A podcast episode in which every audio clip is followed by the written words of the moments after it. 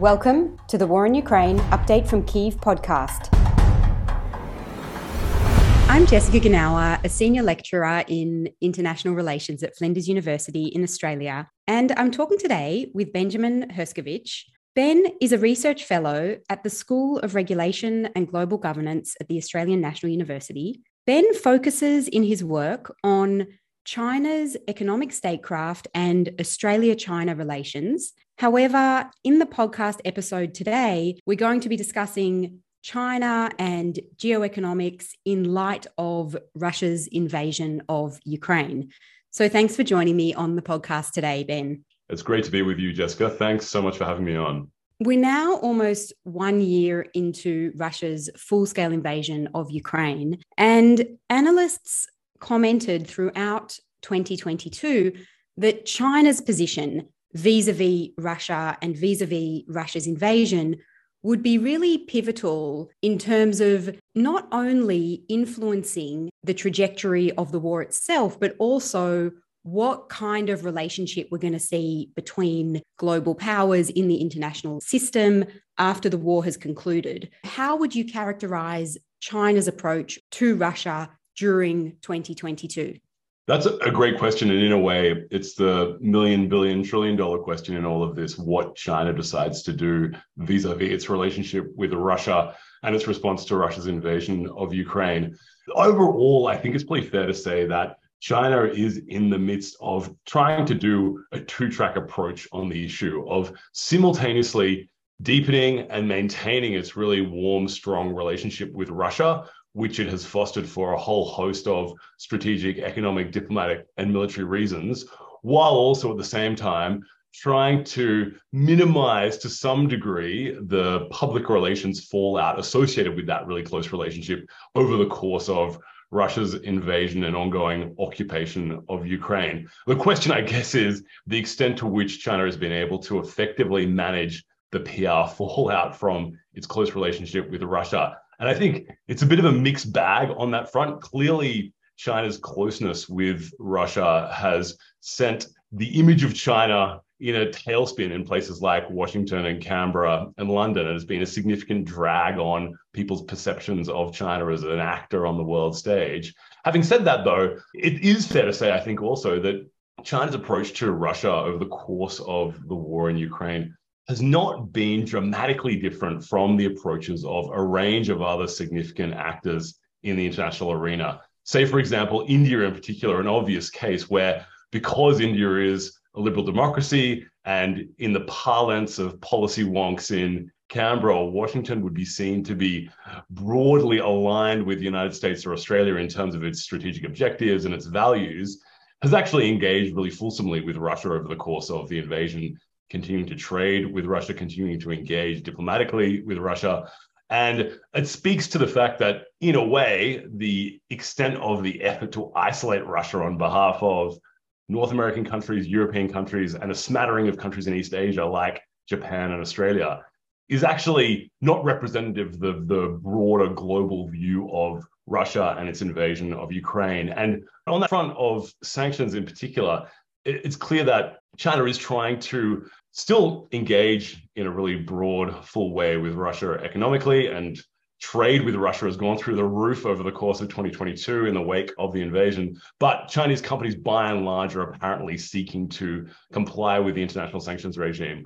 Although there was a really interesting article in the Wall Street Journal just last week looking at the way in which a whole host of Chinese companies in the high tech space may actually be flouting those sanctions and still be trading with Russian companies and effectively, by extension, providing significant assistance to Russia's war effort in Ukraine. So it's a bit of a mixed bag in terms of how China has approached it. But I think it's motivated by this overarching view that the war in Ukraine and Russia's military missteps there are a net negative for China in terms of its international reputation by virtue of China's close relationship with Russia. But still, China sees Russia as a really critical pole of power in a multipolar world order, which is something that China values greatly and seeks to work towards. China wants Russia to continue to prosper and succeed, and probably also wants it to succeed in the war in Ukraine, bring that to a relatively speedy conclusion, though it has not been able to do so, to avoid the PR fallout and solidify the power of alternative poles of power in the international system. Mm-hmm. Yeah. And I mean, we know that something that's really important to President Xi Jinping is the economic domestic stability and growth for China. So I can only imagine that Xi Jinping is viewing Russia's invasion of Ukraine through that lens. You know, what will be the impact on China's domestic economy, if any? So, do you think, in that sense, that Russia's invasion poses more economic opportunities for China or economic challenges? Mm, it's a big macro question and hard to give a pithy response. I think, on balance, it is probably a net economic benefit for China. And maybe the same would be true for a range of developing countries in Africa or in South Asia or Southeast Asia, where in a scenario such as the one that we're in, where Russia is on the nose diplomatically in Europe and North America and elsewhere, and is being economically isolated by a whole host of massive global economies in Europe and North America, that means Russia needs to look elsewhere for economic opportunities. And a big part of where Russia looks for economic opportunities is a place like China, is a place like India, is a place like Vietnam. And there's a whole host of pieces of press reporting highlighting the fact that Russian exports have boomed to places like Vietnam, to places like Turkey, to places like India and China over the course of Russia's invasion of Ukraine. So, in terms of being able to import relatively cheap Russian gas or Russian oil or Russian fertilizer, the war in Ukraine, perversely, is probably an economic net benefit for a whole host of countries, including China and big international players like India. Having said that, of course, the invasion of Ukraine and the economic aftershocks have produced spikes in food prices and a huge amount of stress on the global economy and supply chains and the like. And that is turbulence that is challenging and hard to navigate for any country in the world, including China. But I think given the prospect of really massively ramping up the trading relationship with Russia and finding a new and quite desperate market for Chinese imports into Russia, it's probably ultimately a, a net positive for China. Mm-hmm. And I guess more specifically, also, we've seen China focusing in recent years, for almost a decade now, since 2013, on the Belt and Road Initiative, which is supposed to be this sort of big strategic geopolitical mm. economic initiative for China.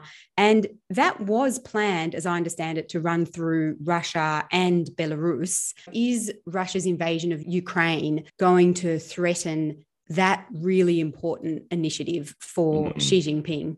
There's no doubt that there would be pieces of infrastructure and forms of trade that China might hope to build or maintain or engage in via that corridor through Eastern Europe that would be really severely disrupted by Russia's invasion of Ukraine and the ongoing conflict there.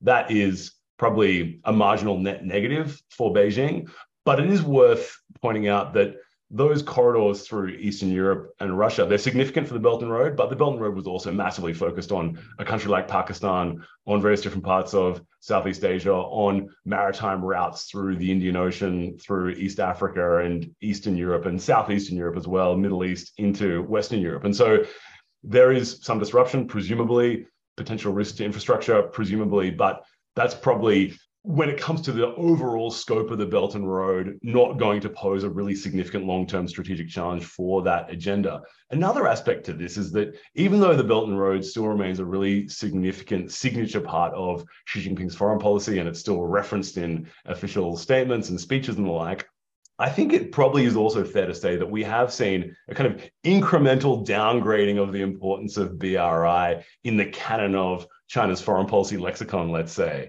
it's still there. It's associated with his two first terms in particular. But as China is facing a whole host of financial and economic headwinds, the impulse to spread around a huge amount of capital externally in big infrastructure projects in Southeast Asia or South Asia or Eastern Europe is going down, downgraded quite significantly. So, from China's point of view, I think the relative importance of BRI is being incrementally downgraded. And then the final thing to say and this is a bit more of a speculative point, but I nevertheless think is relevant that from the point of view of, I don't know, policy banks in Beijing or corporate sector actors in Beijing, of course, now Eastern Europe, Eastern Ukraine in particular, Belarus, parts of Russia are probably really problematic as investment destinations or potential locations for infrastructure projects. But at a certain point in time, the war will conclude. And once this war has concluded, there will have been a huge amount of infrastructure devastation, a huge amount of destruction of what is critical infrastructure, built environment, ICT infrastructure, roads, ports, etc. And that will require capital and that will require construction know-how. And it's entirely possible that if you're a construction company in China or a policy bank in China, you'd be thinking that the reconstruction phase of this conflict will actually present opportunities. We saw that to some degree in the wake of the civil war in Syria that rolled on for many, many years, that China has played a role in the reconstruction of Syria. And so when you have mass destruction of infrastructure and the built environment, that presents opportunities long term. That's clearly a very cynical view to take, but it would nevertheless be a factor, I imagine. Mm-hmm. And going into the second year of Russia's full scale invasion, what stance do you think that China is going to take this year towards its relations with Russia?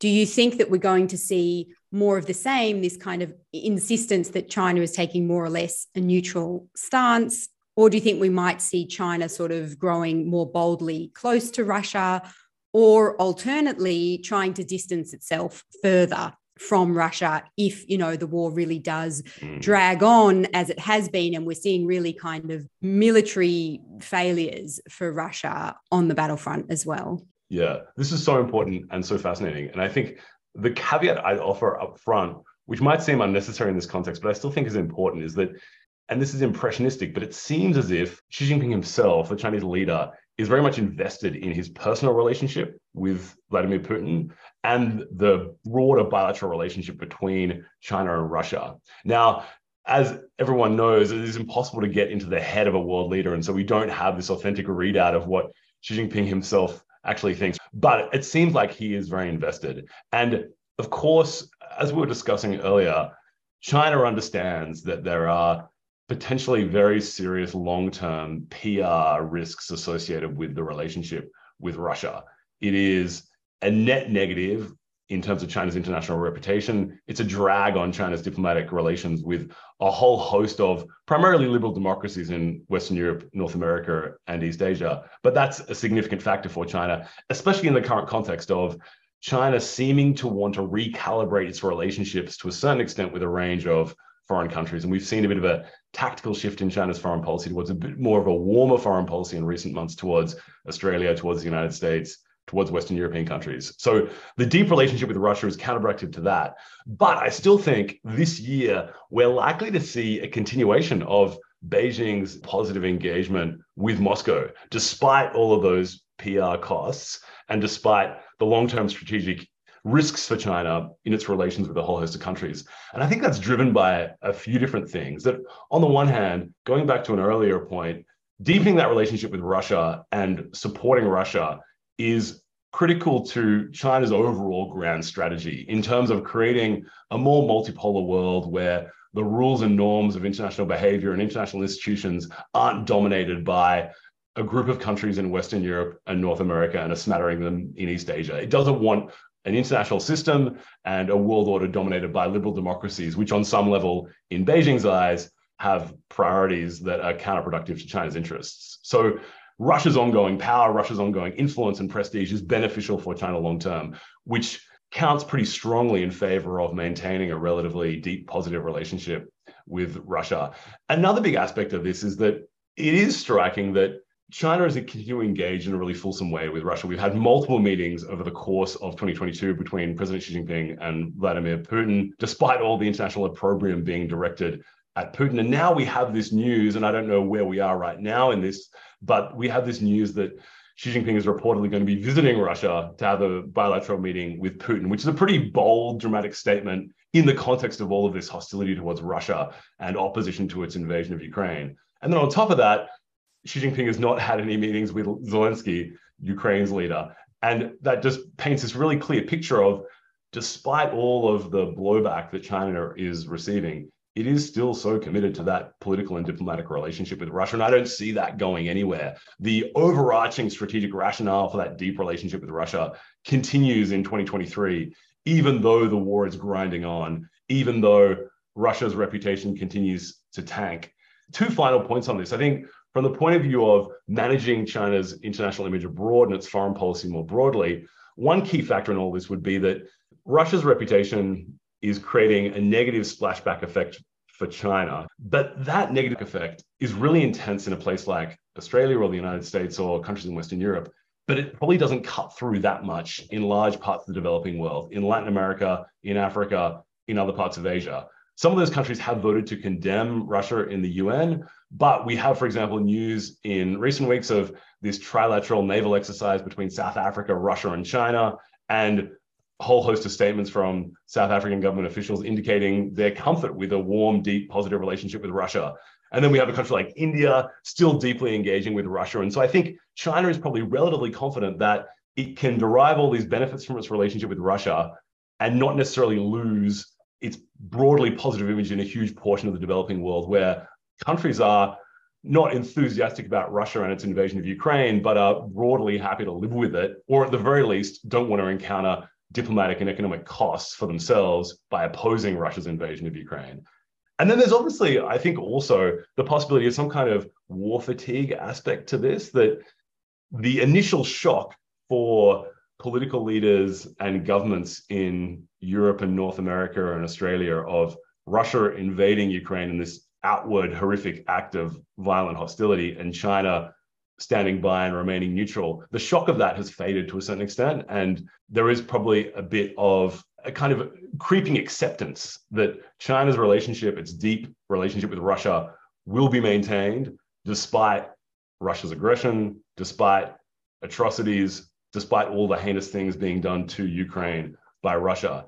And that means that maybe increasingly China can afford to live with that fallout and won't see real significant tangible costs associated with its maintained relationship with Russia. And as we were saying earlier, maybe actually thinks that it will continue to reap relative economic benefits associated with that relationship and Russia's invasion of Ukraine. And so can continue on with this path of engagement and only suffering a certain amount of negative reputational damage in capitals in Western Europe and North America and a few in East Asia.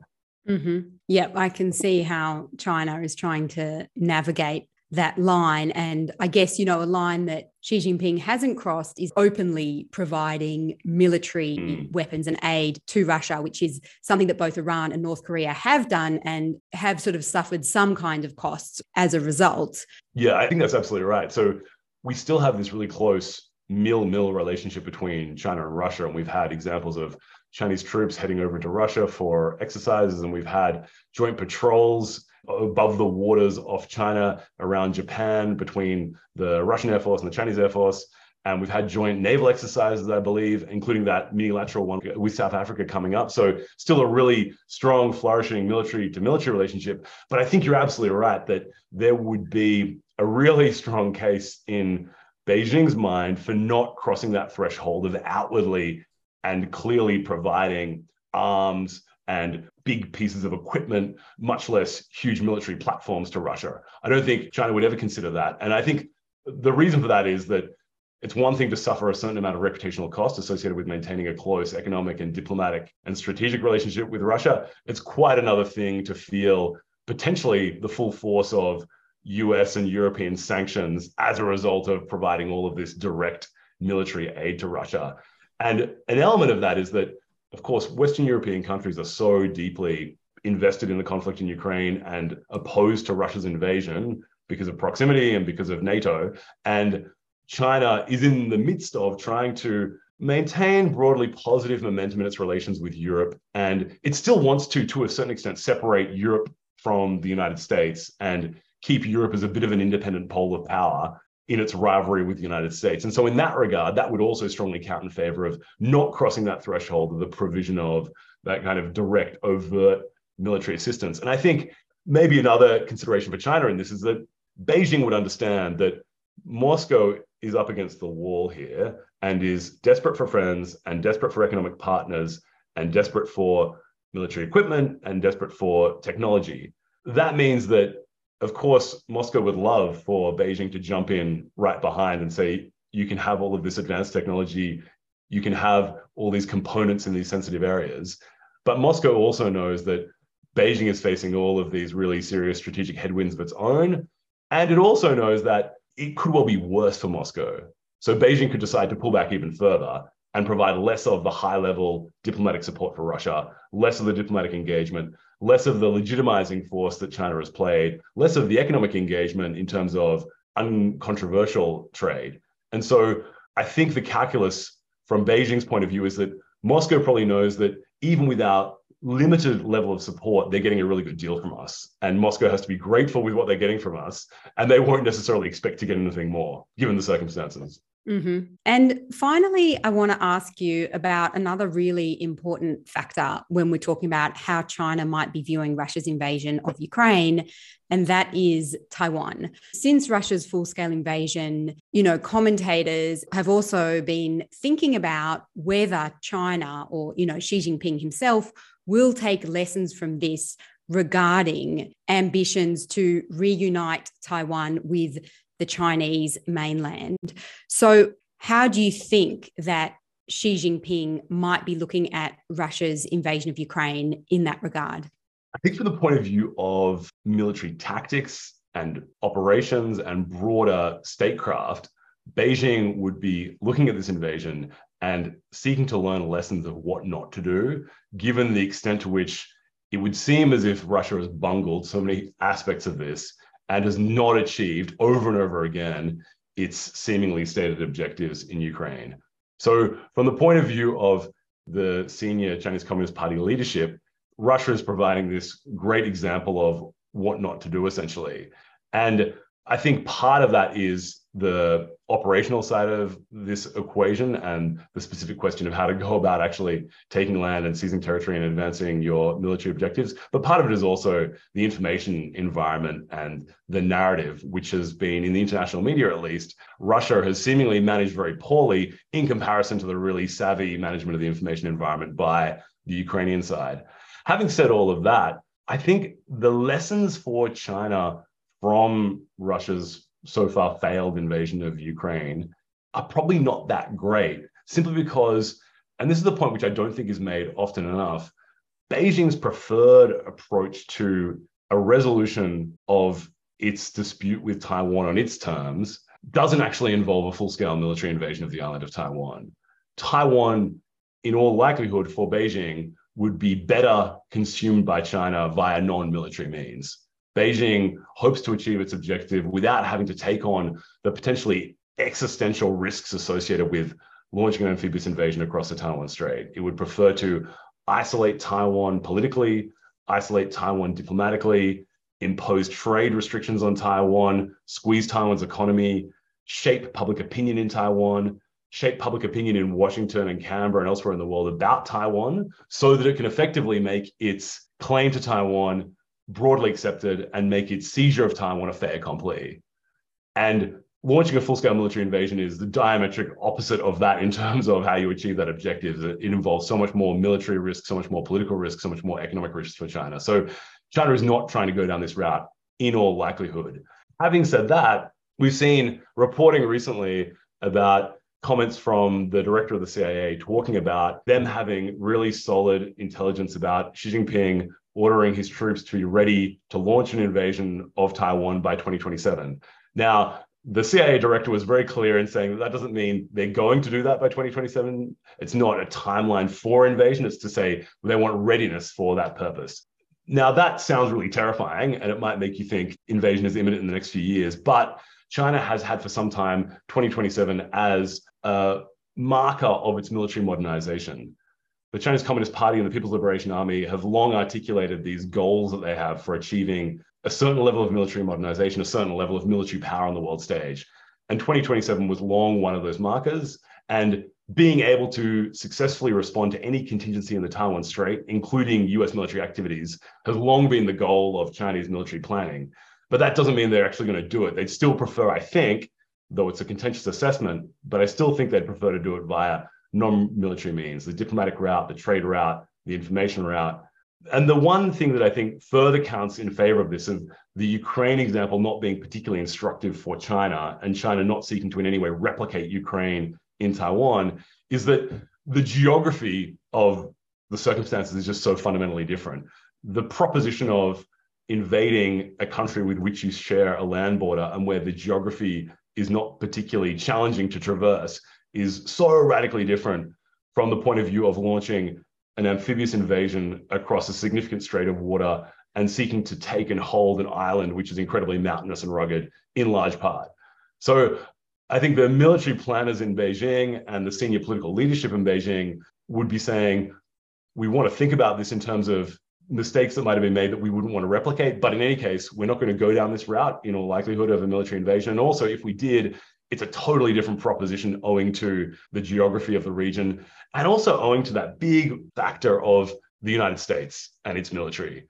The United States and the broader liberal democratic world, despite now having a really strong position on Ukraine and providing arms and military platforms and imposing really quite biting sanctions, was really slow off the mark in responding to the Ukraine crisis. In 2014, when Russia started carving off territory, the response was pretty pitiful in terms of dissuading Russia from doing more. And then in the early stages of 2022, when it looked like invasion was imminent, the messaging from Washington was really mixed.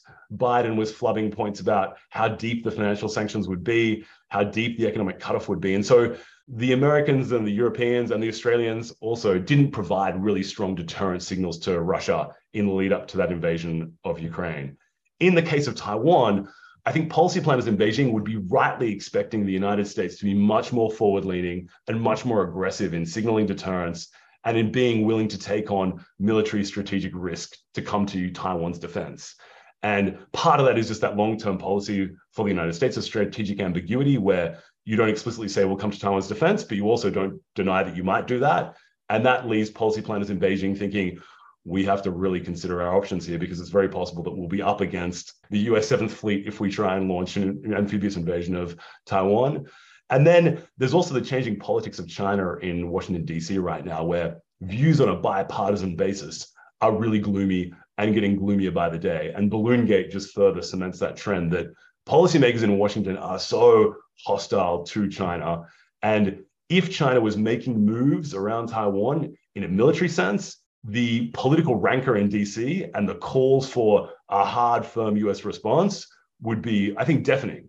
And so Beijing would recognize, based on that as well, I think that there's a really strong case for not acting vis a vis Taiwan in the way that Putin has acted vis a vis Ukraine, because it would just be so existentially dangerous for China, given US determination on Taiwan, in part because the United States, perhaps rightly, is of the view that if China is able to take Taiwan by force, that is maybe the end of US credibility in East Asia. It might be the unraveling of the alliance system in East Asia. It might be the nuclearization of Japan in terms of nuclear weapons. And it might be a much more independent and terrified defense posture for Australia. And so the United States sees this as a line in the sand that is not just liable to be washed away by a wave, but which is firm and red and will not be crossed. And so I don't think Beijing is looking to Russia and Ukraine and thinking, here is a playbook that we might seek to replicate.